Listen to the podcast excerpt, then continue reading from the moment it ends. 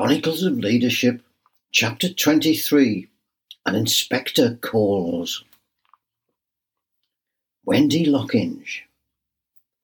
Trouble. When Orlando permits a visitor to see me without an appointment, it can only mean trouble. Orlando has near perfect sensitivity as my guardian at the gate. A vital, if unwritten part of his work is to deal with requests from individuals who want to beat the system and force their way into my ridiculously packed daily schedule. These are the seekers after justice. Vicious, the disparate and the desperate, the lobbyists, the entrepreneurs, the permission seekers. In earlier times, the guardian at the gate dealt with the supplicants who waited outside a high court. And Orlando would have power to beckon petitioners forward or dismiss them with a gesture. In Persian and other cultures, he became known as the vizier or helper. At Urmston, our reception staff, directed by Orlando, filter out all unscheduled visitors except for the unexpected bearer of urgent and bad news. This was one such interruption to my morning's timetable. There's a senior police officer with a colleague at reception, Orlando informed me. He says you will remember him. They want to speak with you urgently. I can put the planning meeting on hold for a few minutes. Orlando's next words confirmed my fears regarding the identity of my visitor. It's a Detective Parrswoode. Oh, yes, I remember Detective Chief Inspector Paul Prudence Parrswoode, one time colleague, rival, and world class candidate in the self advancement stakes. He is a harbinger of mischief and trouble. Prudence behind his back, Percy to his face. My day was about to get far worse. Orlando brought the visitors into one of our small conference rooms. Prudence was accompanied by a young detective constable who looked as if she would have been a useful member of a hockey team or some such game of violence. Her eyes followed Orlando's rear as he left us to our discussions. Normally, a detective as interviewer is dealing with someone less well equipped but this time we would be evenly matched with skills at detecting and concealing the truths. There were Russian doll elements in this particular interview. What looks the truth only hides a deeper set of truths or lies. I decided this was to be an interview without coffee. If you wanted to look beyond the first level of a churlish gesture, you may find another motive. I wanted to signal that he was fortunate to be granted an immediate interview, and any attempt to pretend we were all friends would be a waste of time. Parrswoode settled himself comfortably. He was as florid and overweight as I remembered him. His junior officer sat upright, nicely turned out, eyes fixed on the point of the opposite wall.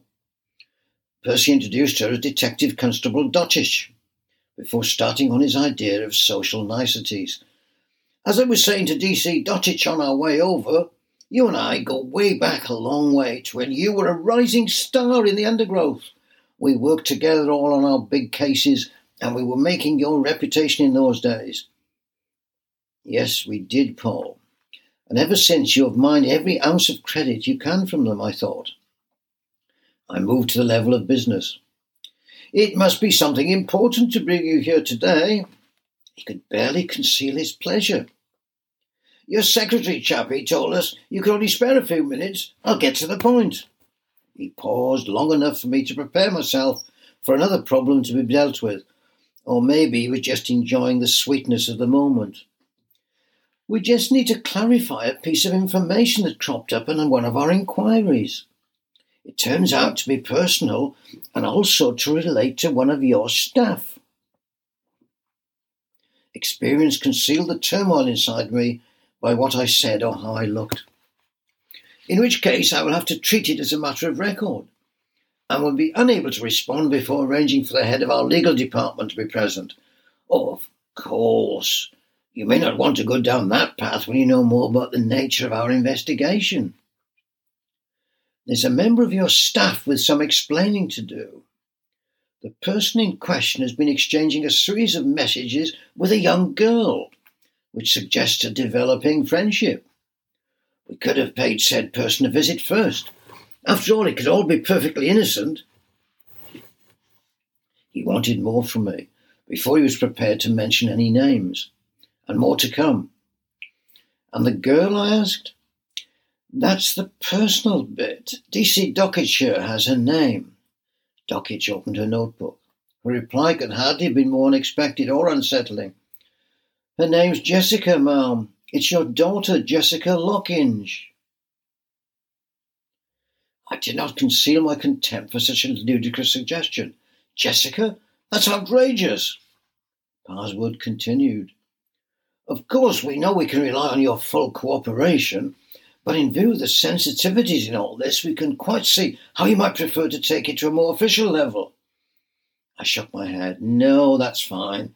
There's obviously been a mistake which we can quickly clear up before you leave today. He did not look too displeased. We must hope so. You know how us parents are often the last to find out what our vulnerable children are up to. His expression had changed to one attempting to convey sincerity, never a particularly convincing part of his act. Wendy, before I let the cats get out of the manger any further, I have a request to make in a direct and unofficial manner. Request? I prepared myself for an unpleasant suggestion I might be forced to accept. We are waiting for communication of news about another case, Percy continued. With your permission, I would like DC Docketshire to check on that by contacting the station.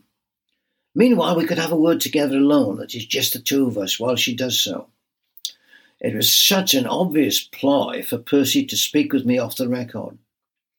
Orlando will arrange for you to collect your DC when we finish, and for you both to be escorted back to our main reception area. That was obviously what he expected me to suggest. Excellent, as understanding as ever. Told DC Dokic that she would learn something valuable from you. I took Percy into my rooms to have what is called a word in silence. He flopped into one of the easy chairs. I waited as calmly as I could to hear the nature of his offer. Between you and I, Wendy, he began, this is one investigation I could do without. If I sat on it, and the worst happens, I'm accused of covering up for a former colleague. If I go according to the book, we should be interviewing your daughter, yourself, colleagues of yours. What are you proposing, Percy? This is all highly irregular, but I wondered if we could do it this way. No one knows better than me your nose. I looked puzzled. Your nose for clearing up a case, he explained, painting his well known knack of metaphor mixing. You and I go a long way back, Wendy.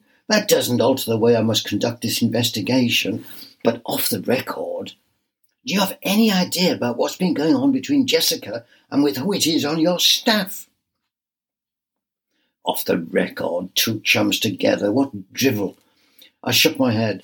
It doesn't have to be off any record. She is blessedly, for the moment, uninterested in boyfriends, including members of our faculty. She's more interested in ponies. He looked disappointed, as if I was concealing the truth from him. I was hoping you could sniff out the bad apple and come up with a name, and satisfy me there's no need to take this further. Could he really be offering some corrupt deal? This is what I can do, Percy said. You know the pressures that come with this sort of case, but I can hold off for, let's say, two days. That should give someone of your brilliant investigating skills more than time to find out what is going on. There is nothing going on, Percy. He smiled. It was not a pleasant smile. He was punishing me for my past successes. Two days then, he repeated.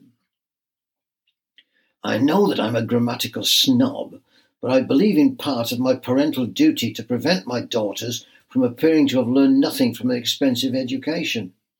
May their innocent lips remain free from mixed metaphors and other solecisms. when Orlando returned and the two police officers left, I was already at the whiteboard working with a set of dry markers of various covers. I was in deep diving mode. The term had come to my attention recently at a university away day. There had been games and puzzles and exercises to facilitate team building, such as abseiling and assembling giant pieces of a jigsaw. The highlight of the day was a session on deep diving, which to my relief was another metaphor. It referred to a 21st century version of brainstorming. It starts with the premise that everyday thoughts operate in the mental shallows. With initial help from a deep diving underwater guide, you can move to plumbing previously inaccessible depths. Spurred on by Percy's jibes, I'd started on the problem that he had brought me. I'd dry wiped the board of its months of multicoloured lisps. I wrote one word Jessica in the middle of the nearly pristine board using a large black dry marker. Deep dive, I told myself. I added bubbles to the diagram with names in them of people who Jessica had met and might have had reason to communicate with subsequently. With some unease, I added Orlando's name to those on the board. Who else on campus had Jessica known? She met John Keene and then she talked with a few others. Brush was one. I think also Scrivener. I added the bubbles. Then I remembered that Jessica mentioned how helpful the librarian had been to her. Sir Simon Chalmers' name was also written on the board.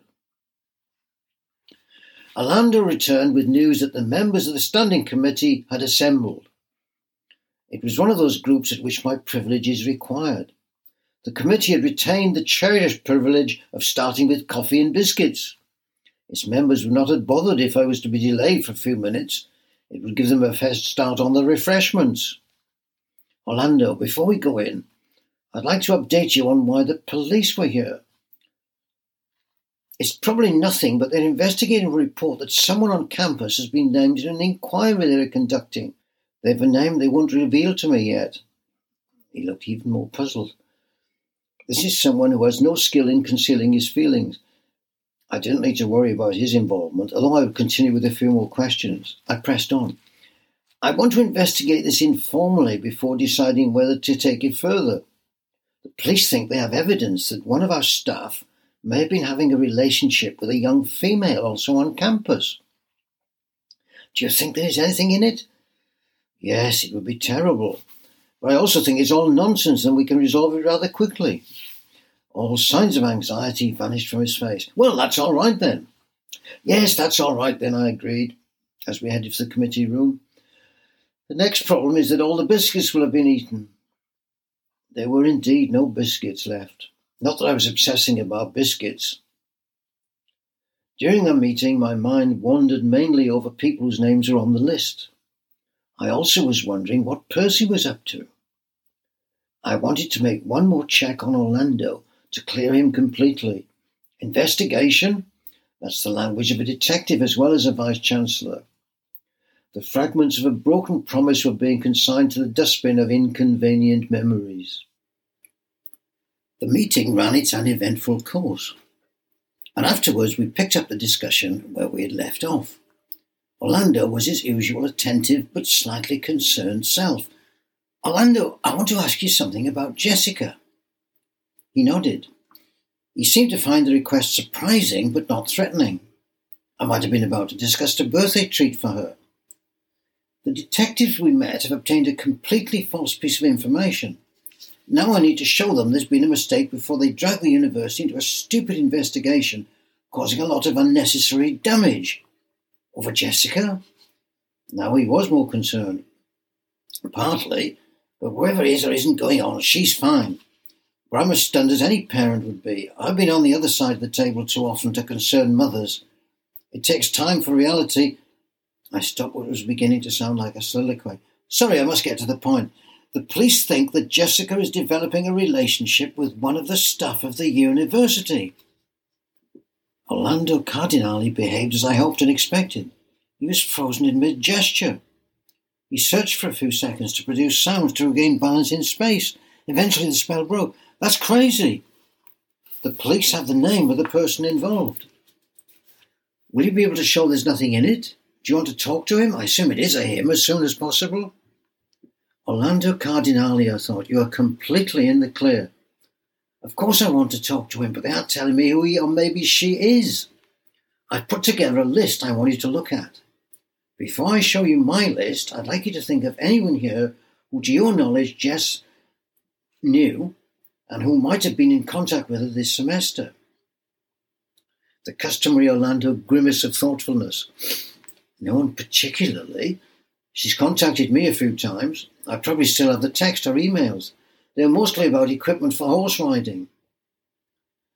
There was the function we held a few months back, I prompted, but he couldn't recall Jessica's brief appearance. I remember using the library during the school project, and now I think of it, that's been something Dr. Keene suggested. John Keene, what was it about him? Why did I think there was nothing to the entire story, at the same time still considered him the person to whom I most wanted to speak? I turned the whiteboard around to show Orlando my Jessica spider diagram. Contacts, not suspects, I added hastily. That's why you're up there. Percy will have expected me to have spoken with them before he returns. Can you set up meetings as a priority? He set off, in no need of further clarifications. I wandered over to the window and looked out across the campus. In doing so, another idea came to me. I went back to the whiteboard and added another bubble to the diagram. In it I had written the name of my younger daughter Penelope. We had to pay a visit to Elizabeth's while they maintained the function of being little Miss Perfects while telling their grandmother what they wanted but did not expect to get for their birthdays. In the car afterwards, Penelope asked how many cards I would be receiving for Valentine's Day. I expect you get hundreds and hundreds from the students, she said. Don't forget the staff ones, Jessica had added. Derek has to make an extra internal mail delivery just for the Valentine cards they send. My well brought up children sniggered to each other in a way they would never do in front of Elizabeth, or I hope their class teachers. It was Penny's next remark that I now recalled, along with the rest of the joshing in which the girls were indulging. I know who Jessie's sending a card to, Penny announced. Whom I corrected her, still mostly concentrating on where we were going. To whom is Jessica sending a Valentine card? Can't say, won't say, Penny added, pausing for breath. You're the detective. If someone she is very keen on, you can work out for yourself. You can work out who she's keen on. The two lapsed into another fit of giggles. And I realised she'd been making a pun. I could imagine that Penny from the back of the car would have punctuated what she was saying with air quotes around the word keen. Jessica was keen on Keene. Penny was teasing her sister over John Keene and teasing her mother over what they saw as my grammatical pedantry. Maybe her concealed message about John Keene had been lurking about ever since in my subconscious, making me uneasy about one of the names on my list. I would have to start with John Keene. Perhaps it would not be a straightforward discussion as I had originally believed. There was one lighter moment later during an otherwise fraught day. Delicate security gave Orlando a hilarious account of what happened to Percy after his pseudo interview with me. He and his sidekick were being shepherded back to the security desk. On the way, Percy's trained nose detected a familiar scent as they passed through the sheltered walkway. You sniffed that Dokic? Skunk, I'd say. The place reeks of it. We don't even need to bring in the canines. Not yet, anyway. Unless we catch the students or stuff with Joint in hand, we concentrate on nabbing the pervy professor. At reception, they informed Derek that they intend to take a much deserved refreshment break before leaving the university. Parrswoode also asked whether security had been briefed to detect and apprehend drug users. Derek says he would contact me to find out. Parrswoode said that won't be necessary for the moment. He's pumped up about what he sees as success in putting me on the back foot. He's also acting as if the marijuana he detected in the walkway had a stronger effect on him than on its original users. He's alert to the 101 way that students are breaking the law of the land with impunity. Percy must have then had one of the moments of inspiration which have done so much to influence his career path. Why don't I just have one last look around, Dokic? Security seems to accept we can be left to find our own way out. I need a pee. Wait here for me. He sets off deliberately ignoring the toilets closest to the reception area. A few minutes later, he'd found his way to the faculty offices, quickly scanning the names and looking in which doors were ajar. Towards the end of the corridor, he reaches the men's toilet, which is where his triumphal morning was coming to an abrupt end. There is no one at the urinals, but one of the cubicles is occupied. Maybe he's literally sniffing to detect any more evidence of weed fumes. What he is hearing set him quivering at what he had stumbled upon.